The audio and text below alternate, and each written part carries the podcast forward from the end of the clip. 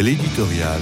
Gérard Leclerc. Du drame du village de Crépole, le meurtre d'un garçon de 16 ans, Thomas, je n'ajouterai rien au récit qui en a été fait et qui concerne la France tout entière.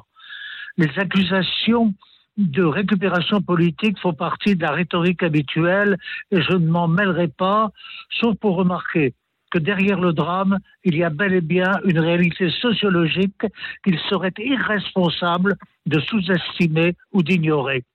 Il y a 25 ans déjà, le quartier appelé la Monnaie à Romans-sur-Isère était réputé pour sa dangerosité. Hors de toute appartenance idéologique ou partisane, les observateurs sérieux s'accordent pour reconnaître que la délinquance et la violence sont désormais en tête des soucis de la population. Le ministre de l'Intérieur vient justement de parler d'ensauvagement.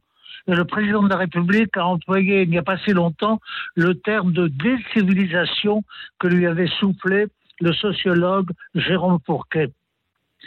Qu'il y ait derrière cela une immigration incontrôlée, avec toute une jeunesse en déshérence, n'est pas douteux. Quelles que soient les mesures qui seront prises pour une meilleure régulation, restera béante la question de la prise en charge des quartiers et de cette jeunesse en déshérence. Mais à propos de ce, drame de Crépole, j'ai envie de souligner le rôle du prêtre qui a célébré les obsèques de Thomas parce qu'il a été au centre de la tristesse d'un village et de son environnement. La veille des obsèques, il avait organisé une veillée de prière dans la petite église du village. Il a su trouver les mots pour consoler et faire briller la petite flamme de l'espérance.